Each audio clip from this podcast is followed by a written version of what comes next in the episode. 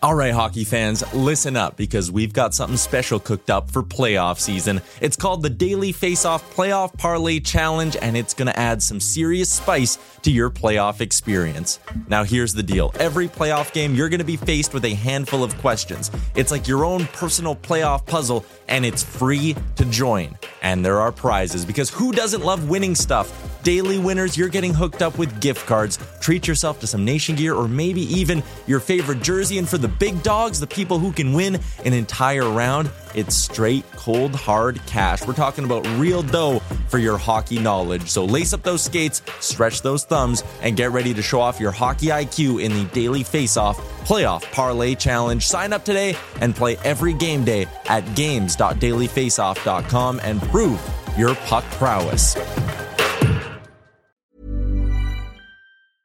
Hey, it's Paige DeSorbo from Giggly Squad. High quality fashion without the price tag. Say hello to Quince. I'm snagging high-end essentials like cozy cashmere sweaters, sleek leather jackets, fine jewelry, and so much more. With Quince being 50 to 80% less than similar brands. And they partner with factories that prioritize safe, ethical, and responsible manufacturing. I love that. Luxury quality within reach. Go to quince.com slash style to get free shipping and 365 day returns on your next order. Quince.com slash style. Hiring for your small business? If you're not looking for professionals on LinkedIn, you're looking in the wrong place. That's like looking for your car keys in a fish tank. LinkedIn helps you hire professionals you can't find anywhere else, even those who aren't actively searching for a new job but might be open to the perfect role. In a given month, over 70% of LinkedIn users don't even visit other leading job sites. So start looking in the right place. With LinkedIn, you can hire professionals like a professional. Post your free job on linkedin.com slash achieve today.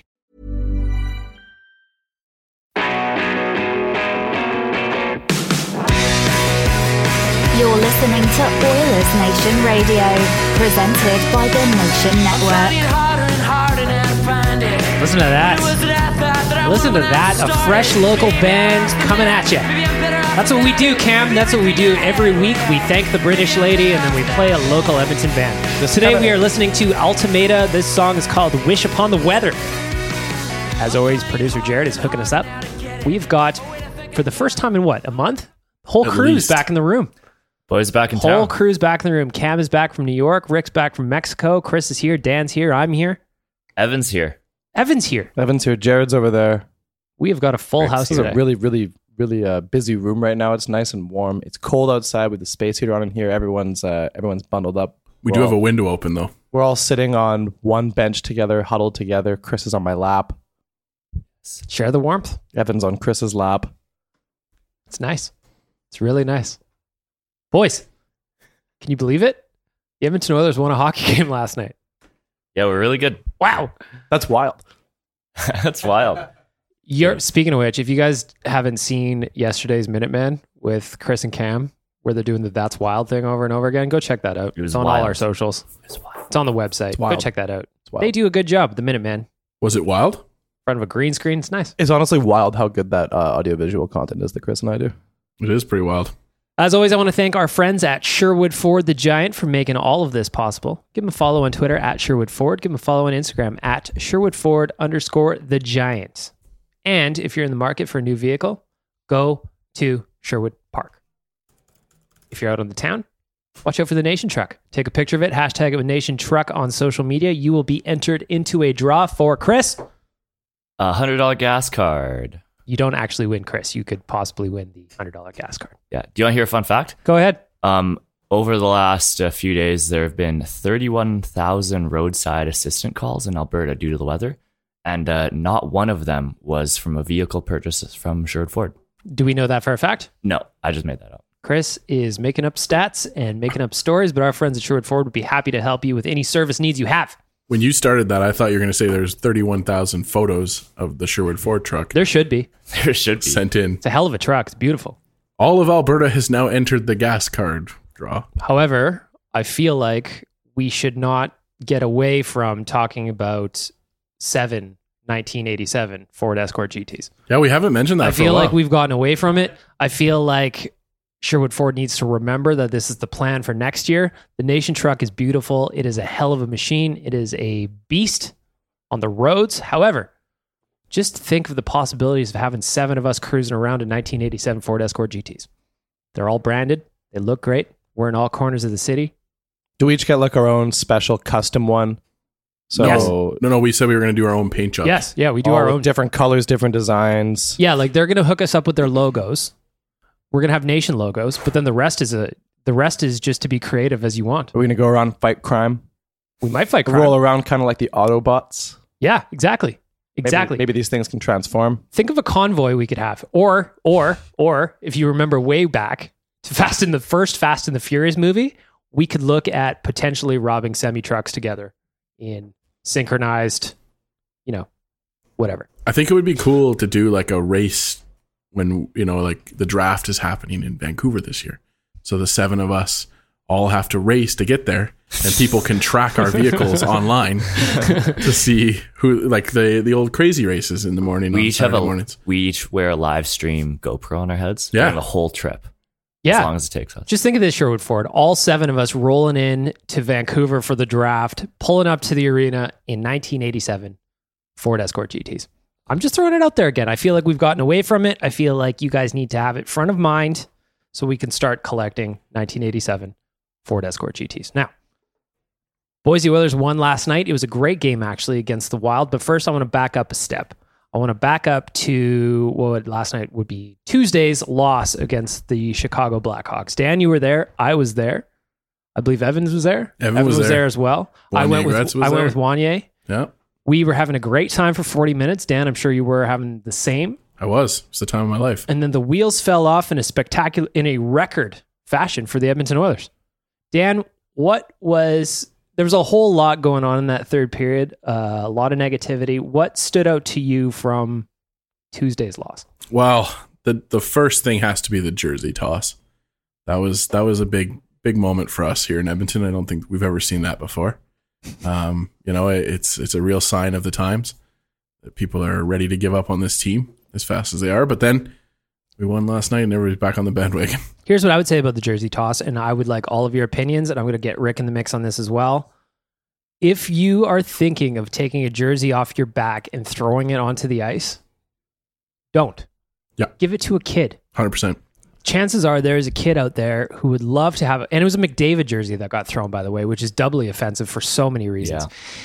if you are thinking of throwing your jersey onto the ice go ahead and take it off but donate it to a kid. There is a kid out there who would love a Connor McDavid jersey even if it is eight sizes too big and you can make a difference that way. I would much rather see you post it on social media and be like, if you really want to give up and you really want to give away your jersey and like let the team know, post on social media that like you're done with this jersey, but I'm giving it to this kid. I'm- I think when you throw when you throw it on the ice, it's a direct shot at the players, and I don't think the players are the ones you want to be mad at this situation. They're like they're literally doing the best they can right now. Like we are just not a, a well put together team. They've also that's not their fault. they've also already purchased the jersey, so it's kind of like those things. You know, when people got mad about the Colin Kaepernick thing, and everybody was burning their NFL season tickets. It's like you already paid for this.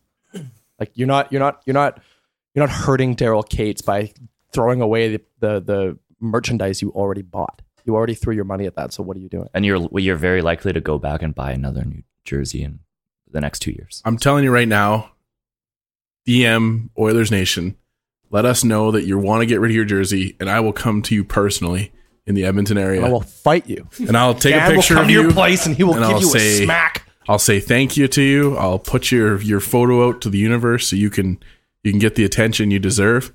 And uh, It's not the attention they deserve; it's the No. attention they want. but it, and that's fine. They if that's want. if that's the attention that they want, they can have it from me. But I'll get it to a to a kid that can't afford it. You know, and they uh, they'll enjoy the jersey a lot more. I agree. There's definitely a lot of people out there that deserve that jersey. Just hand it off to a little guy somewhere, little girl. They would love it. They'll appreciate it. They won't be as cynical as some of these people out there. I really don't see the point in doing this. If you don't like what's happening, just turn around and walk. Go home. What's the point in sitting there and trying to get? Are you trying to go viral? Is this is that what you're trying to do? Are you trying to make like what kind of statement do you think you're you're going to make out there? Like is that that jersey gets thrown on the ice now. Okay, so like, well, I got to change shit now. Obviously, if yeah, he's Bob, Bob from Fort Saskatchewan just threw his uh, jersey on there on the ice, he's pissed. I must be doing something wrong. We all know that it's not going the way we want it to. The guys on the fucking ice know that it's not going the way they want it to. But this is not about. This is about what we're just left with. Like this is out of our control. Chiarelli did this. He's this is the team he he he built, and everybody knows what's going on. We just got to stick together and get through this, and we'll be fine at the end of it. Does everybody remember uh, after the first jersey toss back in what was it? Must have been like 2000. 2013, 2012. I swear there was one like earlier than that. And MacTavish told the guy that he will drop the puck at the first home Oilers game in the playoffs, and then never heard of him again since then. But that me- was, the, that was I think that was the start of the mishandling of that kind of stuff. To me, I was at the game as well. Uh, I had no idea that a jersey got thrown on the ice. The only reason I knew is because my Twitter erupted. So Wanye and I are sitting there together, and I was just like, "Is your Twitter going bananas right now?" And he's like, "Yeah." So we both look, and somebody had tagged us each in the video of a guy throwing the jersey on the ice. And to me, I think that Rick nailed it in the sense that the much more profound and effective message was delivered at about nine minutes left in the third period when everybody left. Hmm, Dan, totally. you were there. How many empty seats were there with like nine, eight, seven minutes left in the third period? It was empty, empty. It was as empty as I've seen that arena ever. Yeah, it looked like Florida at the start of the Florida games. So you can't tell me that that's not going to have a more profound impact, that visual, and people taking pictures of all the empty seats than one dude throwing a jersey. Again, if you're going to throw the jersey, The jersey toss just also makes the fan base look bad. yeah, of course. Oh, it's it was like I so I was flying back and I landed. So I, I got on my flight in Minnesota and I the others What was the score then? the others had the uh, it was a two to one lead. Yeah, so I, I get on and it- they're two to one at the end of the first period. They're going into the second with the five one three. I'm sitting on the airplane and I'm like, yeah, like they're probably gonna win this game, like four two. Chicago's pretty bad. But then I get off and I look at my like I, I get data again. It's like and someone throws a jersey on the ice, and then I go and look and like all the fans from Toronto are like lol. The Oilers fans again. All the fans from Calgary are shitting on it. Like everyone's just mocking the fan base. They're just like lol Oilers fans. It's like it makes us all look stupid. Well, and you know what? We had at one point, like two weeks ago, we had sympathy from the rest of the fan bases in the league. They they felt bad for us, and, uh, and now we just look like idiots. Yeah, I just, I just, there's got to be a better way. There just, there's, there's got to be a way to express your displeasure more than throwing a jersey, like Cam said, that you already paid for on the ice. There is. That's buying Oilers Nation gear. Yeah, throw that on the ice. We don't mind. You know what I mean? If you grab, if you want to throw your nation hoodie on the ice, make sure it lands logo up, and then we'll uh, Someone actually we'll go ahead and replace that for you. we uh, we launched some recent uh, quick nation gear plug here. We launched some uh, recent Hope Will Never Die gear.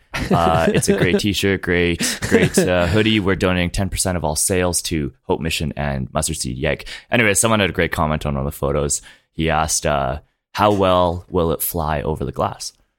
Great question.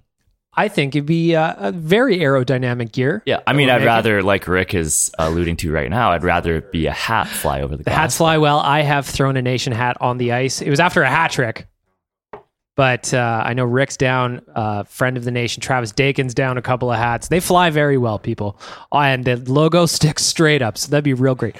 Honestly, though, like in all seriousness, don't throw shit on the ice. We're joking. Yeah. yeah, no, and that's and I and, you and you kind of spoke to it too there, Baggedmilk. That it's and I think Rick too. It's a, it's a shot at the players. It's a shot at the players that are that are trying their damnedest, and you know what? The reality is the team as a whole just can't do it on some nights, and that's just the way it is. And the next step is what Rick said how great it was to see everyone leave at nine minutes. I mean, it sucks, but it's great to see everyone leave at nine minutes in the third period. We just need uh, that to happen, but at the beginning of the game. The casino was slammed, though. I can tell oh, you that. yeah. Yeah. Went in there after the game against Chicago. Sh- that Grand Villa Casino was rammed with people. Good for you, Grand Villa Casino, Give everybody a place to win some money back after spending your, you know, whatever on tickets and jersey and food and all that shit. What what an investment on real estate that was by them. they just, you know, I, I'm sure that they were probably like, you know, this is going to be a good good investment, but hell, they have uh, they have raked it in since Rogers opened up. Let's move to a positive topic. Last night's game against the Wild, I felt was probably one of the more complete games the Oilers have played in a long time against the Flyers, against the Habs, against um, Chicago. They had a lead going into the third period, but I felt like last night's game, you know, I mean, not on the shot clock. They lost the Corsi, but they played as a unit. The defensive systems looked better. They looked stronger. They was getting a lot of shots from the outside. The Wild were. I thought Talbot was great. Curious what you guys thought of last night's win and just kind of how you think that came together. It seems like the last few weeks, when we play really well offensively and outshoot the other team, we end up losing the game. Like we we can't have best of both worlds. Last night it was what we have eleven shots after two periods. So like the the offensive side of the game was very poor. Um, but it was nice to see some depth scoring. Uh, but Talbot had a great game. We played great defensively. So it's like we're so inconsistent and it's frustrating. But it was really nice to see them actually bounce back. The most important thing of that game was that we went into the third period with two goal lead, so that when we gave up that first goal to Ekman Eckers Exman, Joel Eriksson Ek. that that guy that we could have had with Is the that a hyphenated last pick. name? Does he have like a mom whose last name is Erickson? And his dad's last name is Ek. Yeah, that's a good question. Wasn't Probably- he one of the fair. guys we may have drafted with the Yep. uh, 32 Yep. or 33, whatever? Absolutely. With the 16. They were talking about him with the 16. Everyone was like, oh, you shouldn't trade it because they could have drafted Barzal. And then it's like, oh, wait, no, the Oilers actually would have still fucked up if they picked their, kept their pick. They would have picked hyphenated Ek. But he was their best. eh, To to his credit, he was their best player on the ice last night. I think it might have been Jason Zucker when he uh, really gave it to Kris Russell. Just destroyed Kris. Russell. Just absolutely murked him. He's so lucky that it bounced off his shoulder, though. Like if he if he, his face hit the post, that I would have been really bad. But the, you know what the real the real thing of the, last night was was special teams. Uh, we were able to keep him off the board when it came to the penalty kill, which unfortunately we were, weren't not able to do uh, the rest of the way the last three games.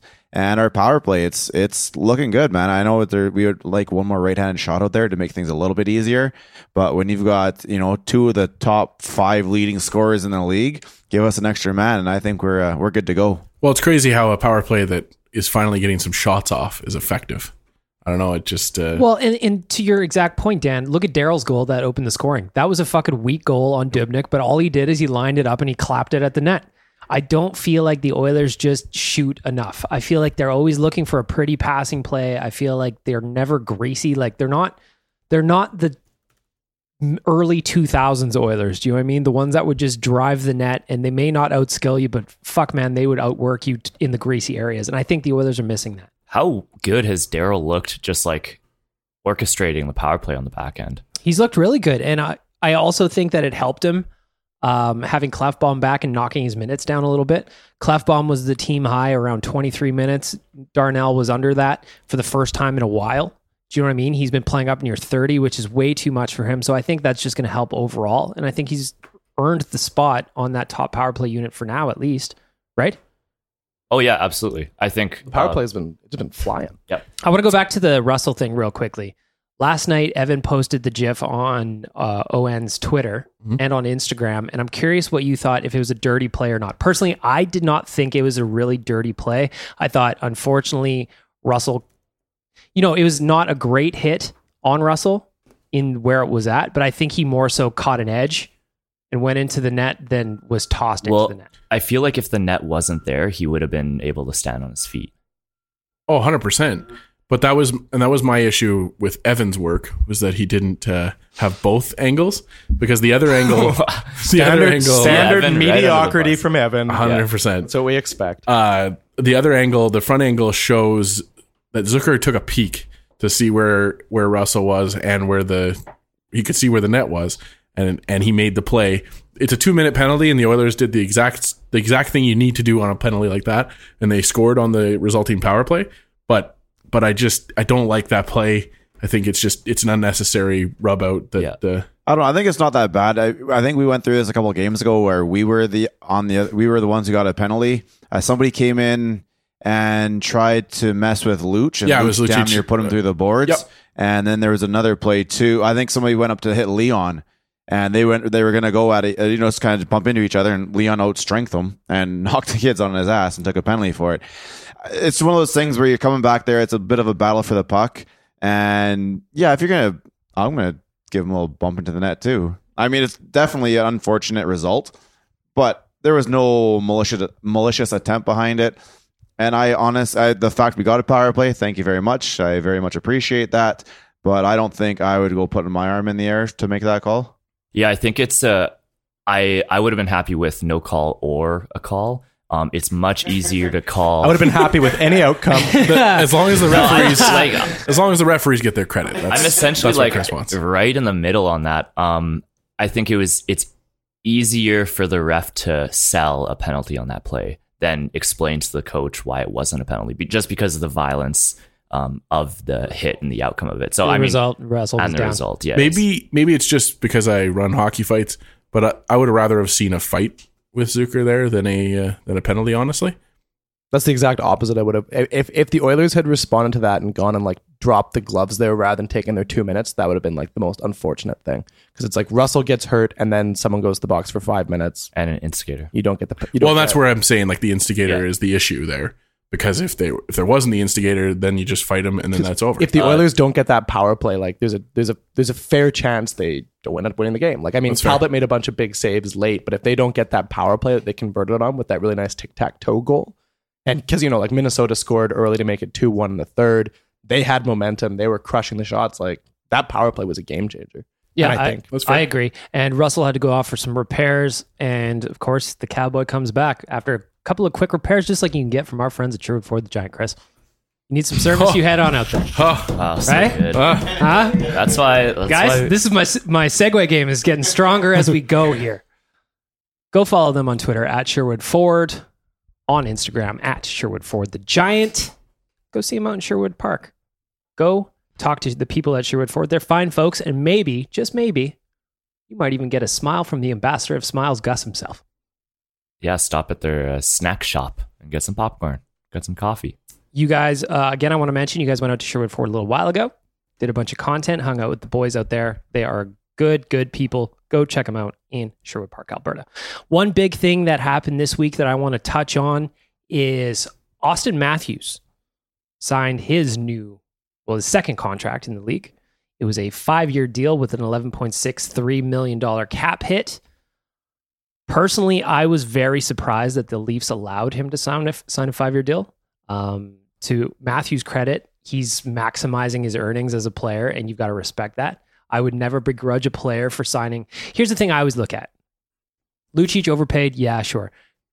Kris Russell overpaid, yeah, sure. But if you're sitting on the other end of the table and Cam slides me a contract with that number in front of me, am I not supposed to sign it? Never the player's fault. Always the- never the player's fault. never fault. get mad at the player for getting paid because you never know So- like if you take a team friendly short term deal and you get injured and your career is over no team out there is going to hook you up They don't Like, know we saw shit. that we saw that with Curtis Glencross when he took his uh, team friendly deal with the Flames and then all of a sudden his deal with the Flames over and he's injured and old and nobody wants to sign him again left millions of dollars on the table You're you're 100 percent right. So what I want to what I want to get down to is I agree that you don't blame the player ever. It's the team that it's up to them to try and negotiate. And the interesting thing with these young players now is they're coming out of their ELCs into some big big deals. And I'm curious what you guys think of Auston Matthews' deal because before the season started, people were talking about him getting Connor money, Connor money over eight. But to me, looking at this, 11.63, Connor's at 12.5. 900k, but you've got three extra years of Connor McDavid on his deal. I want to go around the horn, get what you guys think. Cam, you are a resident Toronto sports expert. I'm going to start with you. yeah honestly i was i'm shocked at how bad this was for toronto and i mean like i i'm one person who pretty adamantly a lot of people you'll see on twitter will be like oh it's impossible to build a good team when you overpay for your good players or whatever i think it's more more an issue when you overpay for bad players like edmonton's cap issues aren't Draisaitl and mcdavid at 21 million combined it's russell lucic you know Manning, Spooner. Yeah, Manning, Spooner. blah blah blah blah blah. Like every single fucking death by thousand paper cut Chiarelli move. That's what like that's what fucks you over. But this this Matthews deal is the exact thing that if McDavid had signed this in Edmonton, Leafs fans would have mocked us relentlessly. If McDavid did five years here, whatever the annual cap hit is, they would have been howling with laughter at how he wanted to get out. And that's kind of what it suggests for me is it's like I mean, Matthews didn't show any loyalty to the club, nor should he. But Dubas wasn't able to grind him into eight years when he's handing out the second biggest cap hit in the NHL. Like, that is not a good look. They're still paying him a little bit of potential, I think. Yeah. Uh, I don't think he's. uh, in the long run, I'm okay with I'm okay with that number. I know you're supposed to be where you know he's supposed to be the next one after after Connor and whatnot. I don't think he's really proven that yet. Uh, it's in it's in the stats. Go look at all of them. He's not quite there yet, but I think he's probably one of the greatest goal scorers in the league right now. Um, but yeah, I still think you're you're paying for a little bit of of potential, and if he wants five years, I'm sorry, it's got to be under ten. Then I think Because I don't think he's heads and tails better than Jack Eichel, who signed for ten. his million whole eight team's years. gonna have an issue now, though. Well, now like what like is he gets what half a million dollars more than Tavares, yeah? And now we've got Marner sitting sitting in the in in, in waiting Because Marner gonna get? definitely doesn't think he's worth less than Matthews. Marner thinks he's equal to or greater than Matthews. So like you're not going to be able to convince Marner now to take nine mil like some people suggested. I don't know. This is why I think it was a good move on Toronto's part because I think they are, I think they're going all in in the next five years. I think that's their window, and especially with Tavares, he's 28. So Tavares doesn't have much time before he starts to slow down. So I think um, giving Matthews that contract allows, uh, if they would have signed him long term, probably would have been a couple mil more. Elliotte? Friedman reported in 31 Thoughts probably would have been around 14. Okay. Okay. So 14. So that's three mil a year difference. Now Toronto in the next five years has a th- three mil space that they can add some depth players. They can add a couple couple players to add to their uh, Tavares, Matthews, maybe Marner core, Nylander core, um, and like they can go all in in the next five years. And and sure, uh, the two years after the five years that they could be missing out on Matthews will suck. But I mean, they have they have a specific window here with Tavares in the club. And I think to add to your point, Chris, too, it, and I hate to support too much Toronto stuff, but Kum and I, you talked about it, uh, about uh, the fact that they're now set up for potentially Marner getting offer sheeted in the offseason, which would be the absolute perfect scenario for them. They go into an offer sheet, they get at the very minimum three first round draft picks for him. That- but I'm Maybe just like, yeah, but I mean, like, I'm just saying, like, even at, even at worst, they get a they get the three first round draft picks for him, which just sets them up. Now for, imagine you have eight first round Yeah. picks in the next four years, and you have a bunch of money to throw at say like Erik Karlsson. Yep. right. It's not that bad. So it's just it it like they, there's there's situations there. I don't know if it necessarily happens if if teams are even willing to do offer sheets anymore outside of Edmonton. Um, but Because uh, Penner was the last one that actually happened. right, But we've seen a few that got matched. Like there was the insane one that Shea Philly did Weber was Shea uh, Weber. gnarly. That was that that was nuts. And then there was there was one I remember Nick Charmelson got one, I think. I remember Ryan Kesler way back. But we always one. talk about uh, how these Leafs players are going to get offer sheeted, but then we never talk about say like Brayden Point in Tampa Bay. Like Yeah, sure. Brayden Point might be better than Marner and Matthews, and you know they have Kucherov, Hedman, Stamkos signed for all eight mil or more. And I mean, how are they going to fit that guy in? but I think too for Coom, you can t- kind of speak to to Oiler fans that maybe don't know uh, that in the Leafs verse, there's a lot of there's a lot of background talk about how Marner just isn't going to be in want to be in Toronto anymore, anyways. Like he hit the that side of the negotiations is is ugly, right? That one's going to be interesting because that interview from, I guess it was his agent in the summer, talked about the Leafs lowballing Marner and that they weren't going to even talk until the season's over. You look at Mitch Marner right now, he's on pace for, he could get to 100 points, may get close, whatever it is. Talk about setting yourself up for a big payday if Yeah. you come into a contract negotiation with a three digit point total. Yeah. Do you know what I mean? It's the same thing that we saw with like with, with Draisaitl after his deal. Like if the Oilers had extended Draisaitl uh, after his second year when he was you know pretty good, not great, rather than waiting, then I bet you they could have had Draisaitl at five point five or six. Yeah. So another thing that I thought was interesting, uh, going back to Matthews again quickly from 31 Thoughts, is their word on the street was he could have gotten 12 over 8 in the summer, but Dubas didn't do it. And I wonder if that's going to be one of those things that down the road, people are going to look at Yep. poor, with like, you know, negatively, because that would have been ideal for them in the scenario where even if he sticks in Toronto five years from now, he's going to get a raise. So what is that going to be? 15, 16 at the At time? that time, twenty, who knows? Maybe more. Yeah. But what it also does on a more positive side for the Leafs, and I guess what you can argue with these like middling bridge contracts is since he's only signed for five years, he has that nugget in front of him that he's going to become a UFA at 27. And he's like, all right, I want to be the second best, best player in the league when I hit unrestricted free agency. And the Leafs, they may end up losing out on him as a UFA, but they're going to get five really, really, really, really good years. Well, what I think is going to be interesting too is how teams respond to their star players as they head into free agency. Do you know what I mean? We saw Tavares, the Islanders obviously kept him. They wanted to sign him. Didn't happen. A guy like Matthews, now they only bought one year of UFA status. He could leave if he wanted to. So I wonder if there's going to be a trend now in the NHL where teams may, if they don't think they're going to sign their big guy, trade him with a year left on their deal at the draft rather than right at the deadline before they expire. Do you know what I mean? To get maximize your return. Well, and I think that there's something to to that where we see a lot more camaraderie with players on the outside of the game. And so when they're away from the game, they're they're buddy buddy and and so you're going to see a shift maybe towards an NBA style, you know, buddies going to buddies team instead of uh, instead of being loyal to the team that drafted them. I can see the teams being smarter now too, though, because if you look a lot at a lot of the really bad contracts, they're the ones that are signed at 29, 30, 31, where you give the guys six, seven years. Whereas if you can take the if you can take your your heart out of it, maybe it's best to trade the guy at 28, 29. That's where he is his max value.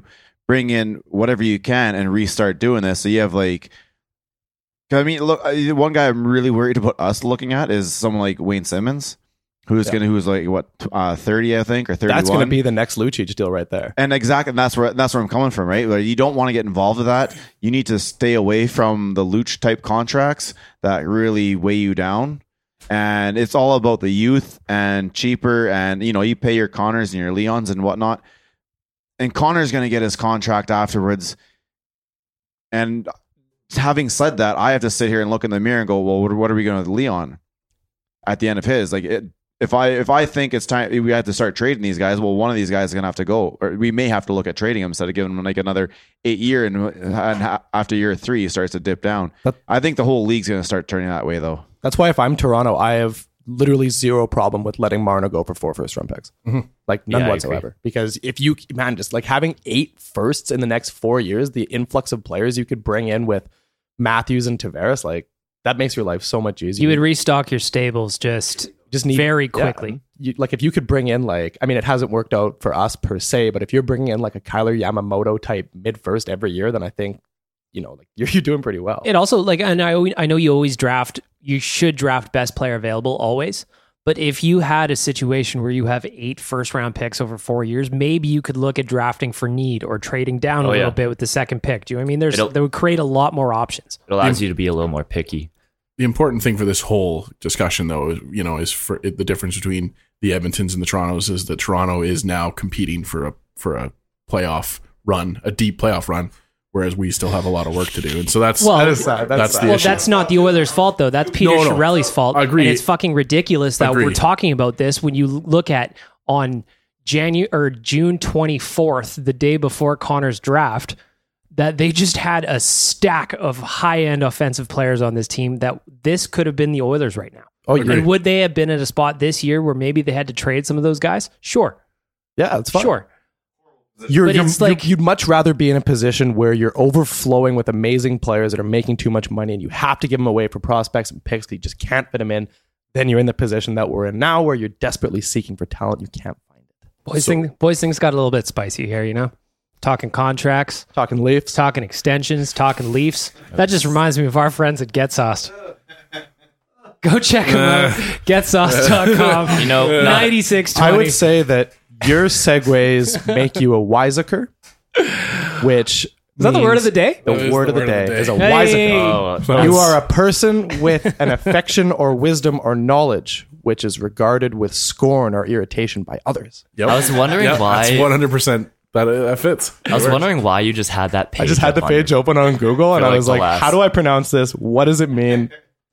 Today's uh, second half of the podcast brought to you, and word of the day, of course, brought to you by our friends at GetSauce. Go check them out at GetSauce.com. Do a little shopping for yourself. Give your give your mouth feelings a massage with flavor. Or, you know what you could do, Chris? You could do what we all did this week. Head to Oodle Noodle and try the new Firebox. Ooh. It is a collaboration. So with Get Sauce and Oodle Noodle, two of our good partners, and it was boys, it was fucking delicious. Chris and Cam, Dan, not so much, but a little bit. You guys are sweating up a storm. Yep. No, yeah. I don't know if I've.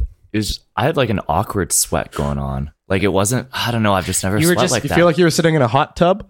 but I felt it in the back of my head. Like I think so. Like I, I could just feel the moisture dripping down my hair, and I was only like three bites in. You guys had a nice glow. It was a nice shine. It was strange. That was my second firebox, so I'm a firebox veteran. That's the nice thing about a receding hairline is you Evan, Don't- do you listen up? Yeah, Evan, listen up because Evan's also of the receding hairline guild, like myself. Uh, the nice thing about a receding hairline is it has a lot of flow space for if you get sweaty. sure. It's like an eaves trough for your head. I think you could be a bandit, like a, a sweatband guy, like LeBron Oh. used to be. Oh, absolutely. When I, that'd be whenever nice. I go to the gym, I wear a headband. Fuck yeah, you should. Big headband guy, like lots of cool patterns and designs. it's kind of kind of my aesthetic now. I think what Cam is trying to say. Let's go check out getsauce.com. Exactly what I'm trying to say. If you're if you have a receding hairline and you want to eat some hot sauce, then throw on a bandana and eat some hot sauce, and nobody will know that you're sweating, and nobody know that you're balding. Last night, boys, Ken Hitchcock took a puck to the head. And Should have been wearing a bandana. And he didn't draw blood. I just Wow. like Did it? So I so think so. I was near a radio because I had to do a phone call at the time, but I was near a radio, so I'm half listening to my call, half listening to Rob Brown tell a story on the broadcast with Reid, a friend of the nation, Reid Wilkins. Back when Rob Brown was playing under Ken Hitchcock, he told a story of a guy throwing something from up top in the stands and hitting Hitchcock right in the temple on the bench, The reverse Gulutzan. and he just collapsed Oh, and nobody knew what happened or what hit him. There was like just coach down kind of thing. oof. And as he was telling that story, all I could think of was how lucky he didn't get hit in a worse spot with a puck because that was just a guy just turned around, ripped it, a clearing attempt that went, you know, that went high. But he was talking to the players, talking to the coaches, looking at video, whatever he was doing. But he took one right in the melon. Yeah. And I mean, he it hit him in the side of the head, like few inches over, hits your temple, hits your jaw, hits your, Your nose. eye. Yeah. Whatever. It's scary. Very It scary. is. It is pretty wild to think that like referees get hit in the head all the time, the players get hit in the face all the time, and we've never had something like catastrophic from a puck. Uh, And- well, like we have. There's plenty of guys that have had their teeth blown out. Well, that's not. I, wouldn't mean, it's I'm talking like dead, Oh, like catastrophic, Dead. catastrophic. I'm honestly like it's shocking that we don't have more like uh, dead people on our hands. Dan's going dark here. yeah, Like, wow. I think they should implement a rule where all coaching staff have to wear helmets. oh that'd be so bad. Oh, things get things get super lawyery, and they're just like all all coaching staff put the helmets on. Wrap them in foam. Just the best Maybe thing you could do something sweet like uh, Power Ranger helmet. Like you change it up, change up your looks. You look like Daft Punk out there on the bench directing traffic. I got like couldn't got like Deadmau5 on the bench. Yeah. yeah, man. That'd be great. Mac T would be the Mac T becomes the coach of the Oilers again next year because of course, and then he's the last coach not to wear a lid on the bench. and he takes Yeah. Harvey the Hound's head and okay, puts it how on about his own. how about the coaches throw on iron masks, shield, like face masks, and then you can see like the play by plays and all the highlights in your mask through your eyes. Great. Iron Man. Oh, I said iron mask. you said Iron Mask, Iron which Man. is a completely different. Yeah, the movie. Leo DiCaprio movie, Man in the Iron Mask. Great movie. Great movie. If you haven't don't they seen just put- Leo's performance in that, you're going to want to go and check that out this weekend, I think. Why don't they spread the netting over the bench and make it really difficult for the players to get off the bench, but everyone's safe? Yeah, you can no longer jump over the boards. Yeah, yeah. You got to have go crawl through, like, underneath, like, Yeah, you got like yeah, a yeah. net, and you're like ripping through it. See, now we're putting our heads together, boys. The reason though that I brought Hitchcock up, it was uh what was interesting this last week was that he sat up in the standings or in the stands during practice and Glen Gulutzan was running practice for the Edmonton Oilers. And I'm curious what you think about that. Is that just a different perspective? Is that something more? It, depending on who you listen to, some of the radio hosts around town, some of the media are kind of almost suggesting changes. Maybe. Well, Dan? and like we were warned. I think we. I think we heard it from former players that have played under Hitchcock that we were warned before this that he's not really a coach that jives with the millennial. That's what George said. yeah, that's right. Yeah, that is true. He was. George. He said that the Oilers uh, made the wrong decision bringing in Hitchcock. Right, and he's the kind of guy that's that's going to be uh, pretty tough on you and wants to maintain his systems. And if you don't, you're going to hear it from the coach. So maybe, just maybe, there's some smoke or some fire where the smoke is coming from. So I don't think the coaching.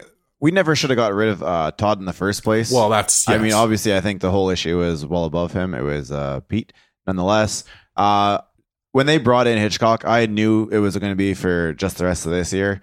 He's going to come in. He's going to go kind of old school on you guys. He might actually teach you a couple things, but it's going to get old. It's going to get old fast. And especially if this roster does not play above where they should be playing, it's going to get old because we're not going to be winning all the time.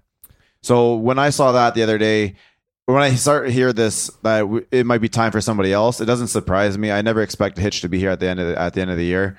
Um, I think the only way the only way you do it is if they really believe they're in the playoffs. Otherwise, it's just another. It just makes the organization look bad. All right, players, listen. There, he's not going to be here next year. Obviously, the new GM's going to bring his own coach, own philosophies. Let's just tough it out. Let's get through the next couple months here, and it is what it is. Whatever. Uh, was sitting up in the stands though. I think that is a. He just wants a different perspective let someone else handle it and watch from above. Maybe when you're on the ice, you don't see things as clearly. If you look at any training camp and whatnot, the coach is usually in the stands anyways.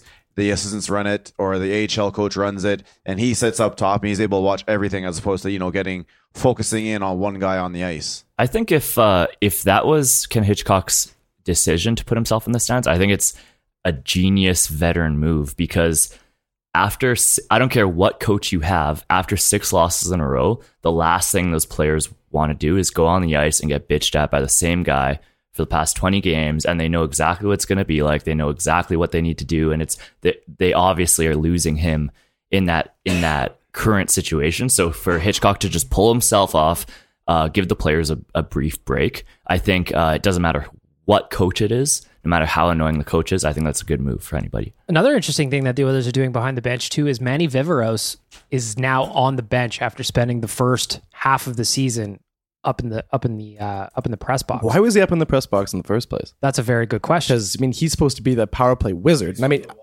because That was that was yeah that was the initial. Rick just kind of piped in there that it was initially it was a um, a thing where he was supposed to do the first two periods of a game and then come down because he was doing the NFL style thing where they're watching from above and he's relaying info and shit. But the interesting thing about Viveros, and Gregor wrote about Oilers Nation a couple of days ago, he's known as a very strong players coach and a tactician. And yeah, it was that was in junior that we were talking about, but you know, guys move up. So I wonder how much of that players coach aspect of his personality and of his coaching style is the reason that they brought him onto the bench now. If you've got a hard ass like Hitchcock that's like directing traffic and yelling at the boys, wouldn't be the worst idea to have a soft touch on the other side. Just be like, Especially if you're learning details. Like it, it's hard to learn details when when someone's angry at you. And I say that as a millennial. It's uh, it's it's not easy to have someone you know like if you don't understand something you know someone's barking at you. It's it's like that's not how it- we that's not how we absorb information. You need true. to have. I, I- just, I, it's confusing why it took half a season to get this guy down there who's known as an up and comer. And it'll be really interesting to see what the new GM and new coach or whatever does with this coaching staff. Daryl Katz is paying for all the coaches, apparently. Um, but it is interesting to me that they're making changes in their coaching philosophy over the last week, two weeks. And I wonder where that comes from. I would love to be a fly on the wall and know why Manny Viveros is now on the bench as opposed to what they were doing before. Why is Gulutzan running the practice? Is Hitchcock being tuned out a little bit? Like George maybe said a couple of weeks ago? because they could be like there there's there's no way they're gonna they're gonna fire Ken Hitchcock. That would be such a PR nightmare. It would look so bad. No. But there is a chance that they're softening him and they're allowing the assistants to kind of like take control here, which I mean it makes a little bit more sense than firing someone firing two coaches in one year and like, oh, that looks bad. Has that ever been done before? Anybody know off the top of their head? Two coaches in one year? I don't think so. That'd be gnarly. yeah That would be that would be like a new a new accomplishment for this era of the Oilers. I so think, maybe we go for it, right? Like there's I- always oh, got to be a first, right? I think with Hitchcock, you'd probably see him retire before you'd see him get fired. He's just like, if there's a press conference announcement on a Monday, and it's just like, I'm going back to sharpen skates. Yeah. Fuck this shit. yeah This Yeah, is, you can uh, you can find me at United Cycle if you want to buy like a new new new stick. But I am I'm not I'm over this team.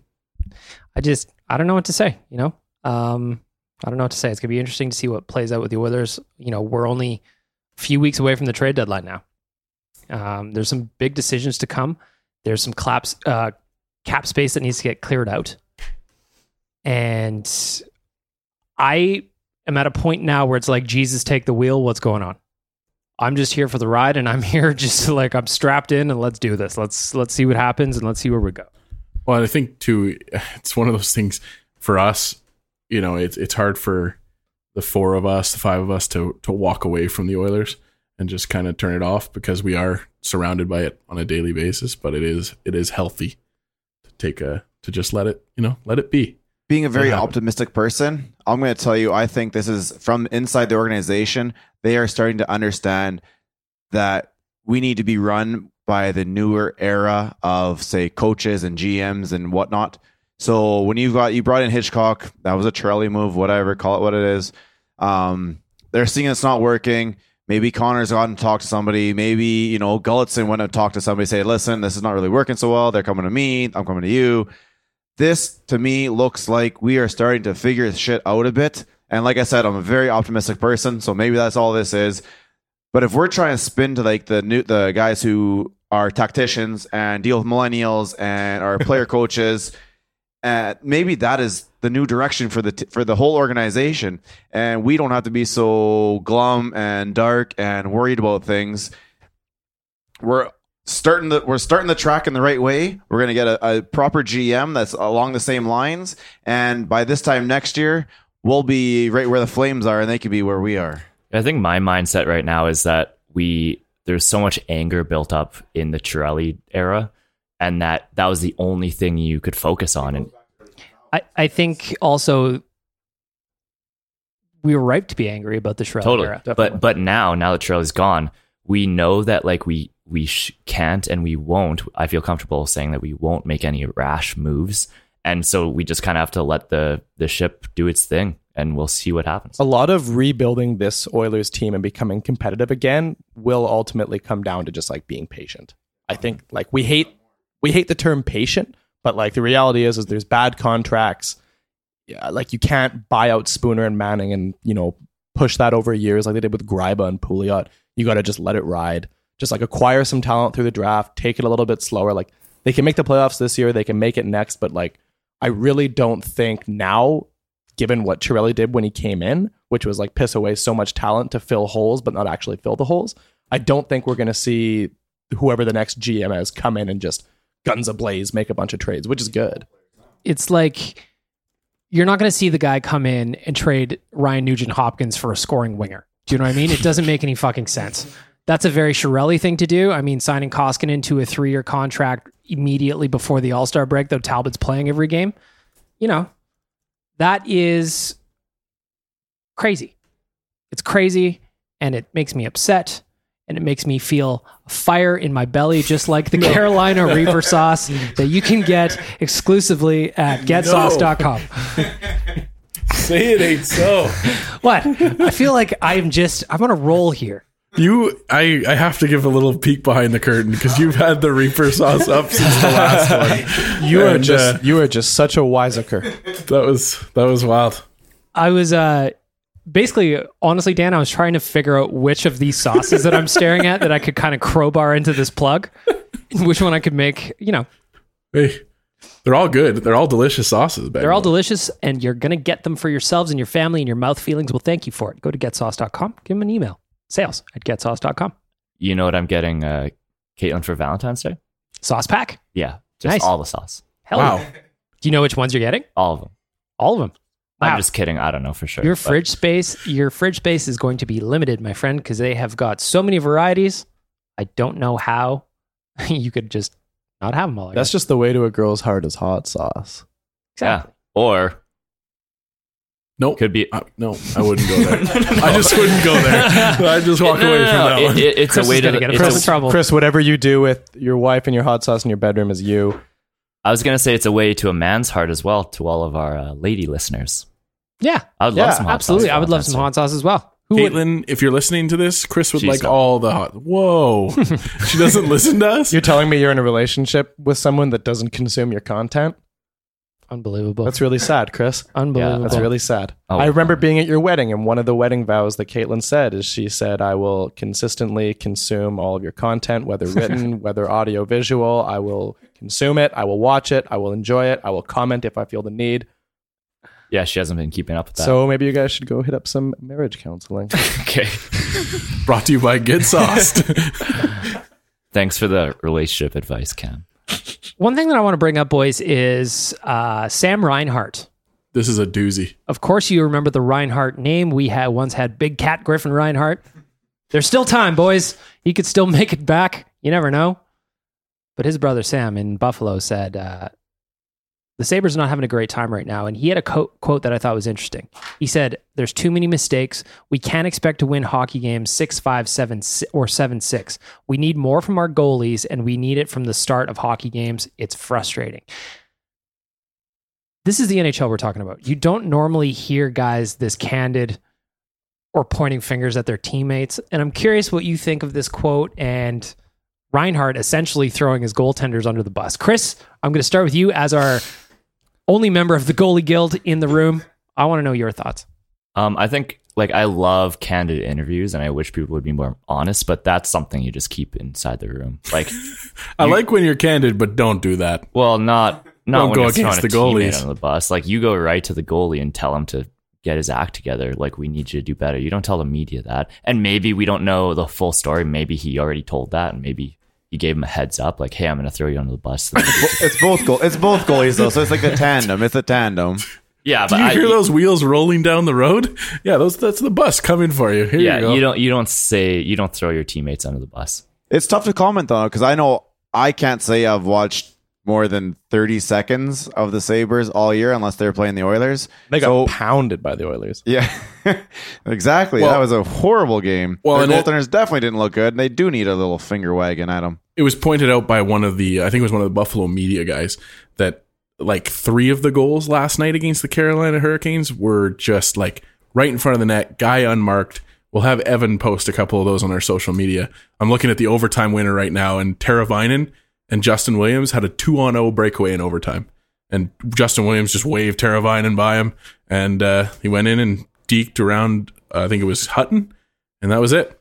So it, you know, it's one of those things like there's there's there's context to it, and and, it, and to bring it back to the Oilers too. There's been a lot of criticism of Cam Talbot recently. There's been a lot of Horrible- criticism of horrible, Koskinen as wrong well. Criticism. Horrible and that's wrong. and that's what I'm trying to say is that it's just it's it, it, when you look at when you look at Talbot's outings situationally, as opposed to just looking at his box scores, it's a, it's an entirely different game.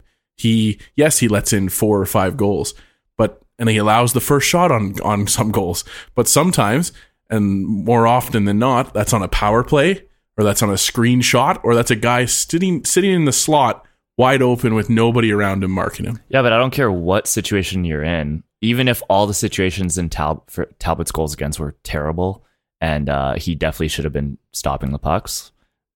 What what would you do if Milan Lucic just went to the media and was like, "Nah, Cam's got to play better. We need him." Like, He's got that good character. He would never do that. That's kind of why we brought him here, so he wouldn't put anybody under the bus like that.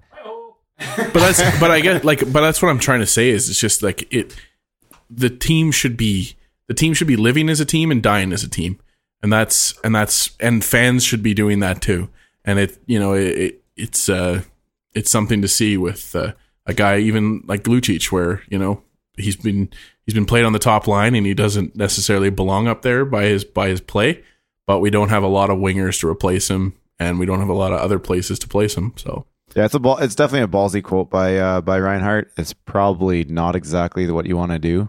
Um, there, I I would assume that it's probably been brought up in the room a couple times first, but at the end of the day, if it happened over here, and I I watch all these games here, I I can't see how you can do that. You can't really just point out one guy. All it's going to do is your goaltenders next game are going to come out. They're going to lose two one. And be like, come on, guys, you can't score a damn goal for us. I also like I've watched. I, I was at the the Oilers and Sabres game where the Oilers just took Buffalo to the cleaners. I watched another Buffalo game where they played the Leafs this year, and my analysis of the Sabres is that they are hot garbage. Like in their in their own zone, they are zombies. And I mean, I don't think I don't think Carter Hutton and Linus Ullmark are exactly a world beating duo in net. But good lord, you have to like you have to play some kind of defensive zone first if you're going to be a successful team. And that that team, they look like the like 2010 Oilers in their own zone, man. It was bad. I just watched another one of the goals that was scored, and uh, the goal, the the Sabres goalie makes two saves And then on the third one, he's just sprawled out beside the net because he's done making his second save, and the defense is Kris Russell around them, and they're, just starfished out, and it's just it's ugly. So so it, it's a funny it's a funny thing for him to say, especially after a game where the defense just let the goalie down. Another interesting, uh, another interesting thing I want to point out as we approach the trade deadline in a couple of weeks is that the Oilers need to clear salary. That we know, and I just want to go around the horn quickly just to see what you think of the players that are at the end of their contract and whether or not that's somebody that might get moved as a means to try and clear out some space. So we've got Toby Rieder, who is having the worst season of his NHL career. It does not get any lower than this for Toby Rieder. And I can't imagine there's a whole lot of a trade market for a guy with zero goals. However, he's making two million bucks. Is he somebody that you guys think would get moved out at the deadline real quick? I no, I don't think there's anything out there for him. Chris? Yeah, I could see it. I don't like maybe somebody adding looking to add some depth or whatever. Yeah. Oilers retain a million bucks. Yeah, I, I wouldn't consider Rieder a, like a washout friend team. I think he still has lots of potential. I think he can help a team out. I Jesse- think he, he can still help our team out. Jesse Puljujarvi. Cam? Jesse Puljujarvi getting moved right now?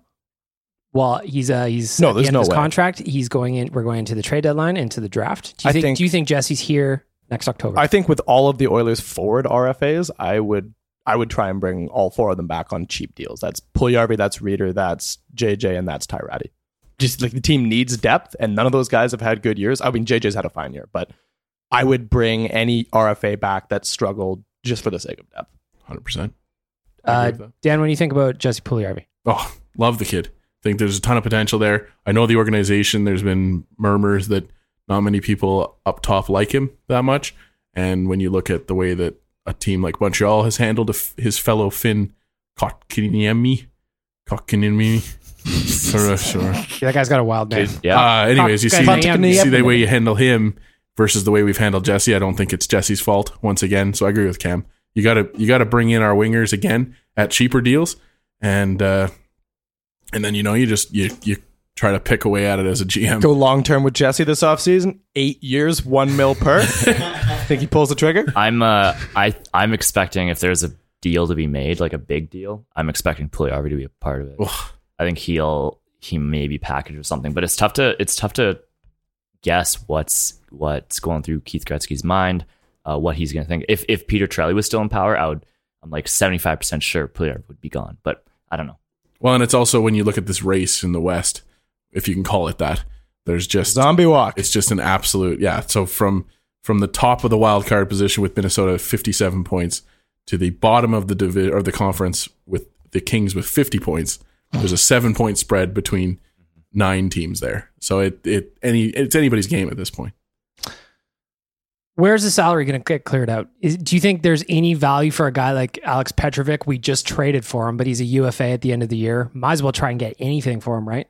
Yeah, if, honestly, if you can recoup a fourth or a fifth, you gave up a third to get him. It's like that's bad. But I would imagine the salary is going to come from waiving Manning and trading Petrovic for a pick, just undoing the Chiarelli moves. Do you think there's going to be any market for a guy like Ryan Spooner at the deadline with retained salary or any kind of combination of getting him out of here? Chiarelli's been trying to get rid of him since he got him. So I don't know. I don't think uh, Like, given that he cleared waivers, it's hard to imagine anybody will give up anything other than another bad contract for him. So, if you want to take on a different bad contract, change a scenery deal, then maybe. But I'm thinking that uh, my best guess is both him and Manning spend most of next year in the AHL with the Oilers. regardless, it's going to be interesting what happens. There's going to be a lot of work to do for the Edmonton Oilers as we move forward. And I want to close out this episode of the podcast with something a little bit more important, something a little bit more grandiose, something a little bit more fun, Dan. Let's What's look that? at the Lucic gold draft. oh, Fuck yeah. Back in the mix with the Lucic gold draft. This morning, Evan posted a picture from TSN on Oilers Nation's Instagram showing Milan Lucic with four goals in 2019, Patrik Laine with one goal in 2019. Maybe there's a one for one trade that we can have here, right, boys? straight up. Hey, maybe Trade him. throw an RFA offer sheet stab at Laine now. The off season. I mean, the, like the Oilers have like 10 cents of cap space. So it's like, hey, here's a league minimum offer sheet, huh? and he signs it. Yeah, absolutely. Yeah, exactly. Real cheap draft picks. So we are in the midst of Chris Week. Hell yeah. We just started Chris Week last night against Minnesota. Chris has mini uh, San Jose, Pitt, Carolina, and the New York, uh, or no, then it goes back to Cam with the New York Islanders. So that's on the 15th, the Islanders game? Uh, the Carolinas on the 15th. That's still your game, Chris. And then the very next day, the Islanders, Oh, and okay, that's gotcha. Cam. Cam is back in the mix. As you all know, Cam leading this thing right now, three to one. Dan's the only other, uh, Dan's the only other drafter Coming for with a you. goal. Coming for that ass. We're talking about whether or not there's a side bet to be made here where we're pulling our games against Cam. And Chris just spit in our faces. Chris spat in our faces because he is in Chris week now, and I'm curious if last night's game getting knocked off has affected your opinion of pooling against Cam. No, I'm still uh, I'm still invested in my Chris week. I uh, as long as Puli- or Lucic is playing in the top six, I think I have uh, an equal chance at catching up to Cam. Jared, I- do me a favor. Cut Chris's mic. and I don't think uh, I think it's uh, will be an easy ride for you three um, to try get on my back and uh, want me to lead you to the promised land. So you think we would be hangers on if we pool our games? Uh, yes, With my one goal and your zero. yeah. Okay. Hey, Chris is talking a pretty big game. Just wanna confirm. early goals. February still. Got lots of months to go. Why don't you go double or nothing with Cam straight up then? Yeah, once you guys give me a good offer, then I'm ready to pull the trigger. I feel very confident that I'm going to win regardless because I know my games that I picked are the right ones. What's the double or nothing offer? I don't know. You, you, guys got to like- offer me something. Chris, you should just offer that straight I'm, up. I said that I'm interested. so in, I said that I'm interested in your wedding ring. I mean, be ready to pull the trigger. Okay. No, I'm. Uh, I'm. If I if oh, you're I not that confident. no, I if got my, I if got my, had a- I just got my making sure. eyes on that piece right now. if I had a goal in my pocket right now, I'd be more inclined. But you right know now, how you could have like, a goal in your pocket? Lucic needs to get on the board. by I'm picking, just saying, is by if- picking better games. Well, which that none of too. you have done. If you joined in with the group, including myself, who has one goal, It's way too early in the month for that. And talk ol- to me. Talk to me again on the 18th after Family Day long. no, I don't want you then. And your old boy Baggedmilk. It look, I'm looking at the list right now. March is Baggedmilk month. I've got six games in there. Also, just remember the longer you guys wait to do this, the less leverage you're going to have. That's exactly right. Because if I got my three one lead and it's the beginning of March and you got like seven games left, then maybe I'm not maybe I'm not going to be so generous and I want more than your wedding ring. So do we go for a three three peat uh, Windicate then instead and leave Chris behind? I think we should because I, if he thinks he's that Luch still has four goals left in him that are all going to come on his games. All right. I think he's getting. no, I don't no, think he's I really. Chris I don't is think he's looked at it like. I don't think he's looked at it like that. Yeah, I you're agree. down. You're down 0-3. Should we even- 0-3. Should we even let Rick talk right now? Who he blew Hey, I his showed load in I showed all the confidence in, in the young man off the hop. I said, you know what? Yeah, I'm gonna go all in because I believe. I believe. That's why I'm willing with my one goal to accept Rick into the fold. Rick and I- doesn't have any games left. Doesn't matter. He got, like, believed in two. Lucic more than I you have do. two. Two games If, left. if if if Rick believed in Lucic, then you can believe in Rick. Exactly. And I, Exactly. yeah, no, I just I think uh Chris, that was an that was an easy way to even keep keep yourself safe. So you know 'Cause what? You got a free one goal there. I wish you guys the best. Good to the luck. listeners, if you have any suggestions for us as to how we can kind of beef it up for Cam to want to go up against this three headed monster of Baggedmilk, myself, and Rick, let us know. Let us know by adding us. And then I think we can make a deal on the side that the the loser, we all put it on Chris now. Yeah. yeah. I'm ready for that. I think we should collude. I can make a. I'm happy if I when I win this thing to make Chris do something real fucked up. Yeah, yeah. You We'll definitely give up Chris. big time collusion. If you For want to sure. throw Chris around with the bus where he belongs, So now you're punishing me. Whatever, guys. I want to go ahead and thank everybody for listening to this week's episode of Oilers Nation Radio. I want to thank our friends at Sherwood Ford the Giant. I want to thank our friends at Get Sauced, and I want to thank Ultimata for hooking us up with this week's track called Wish Upon the Weather. Have a great weekend, everybody. Go Oilers. Shout out Manny. best wishes.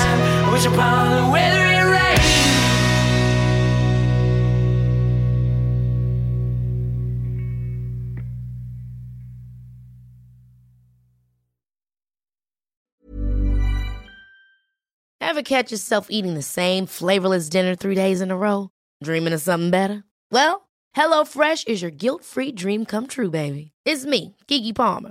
Let's wake up those taste buds with hot, juicy pecan crusted chicken or garlic butter shrimp scampi. Mm. Hello Fresh. Stop dreaming of all the delicious possibilities and dig in at HelloFresh.com. Let's get this dinner party started.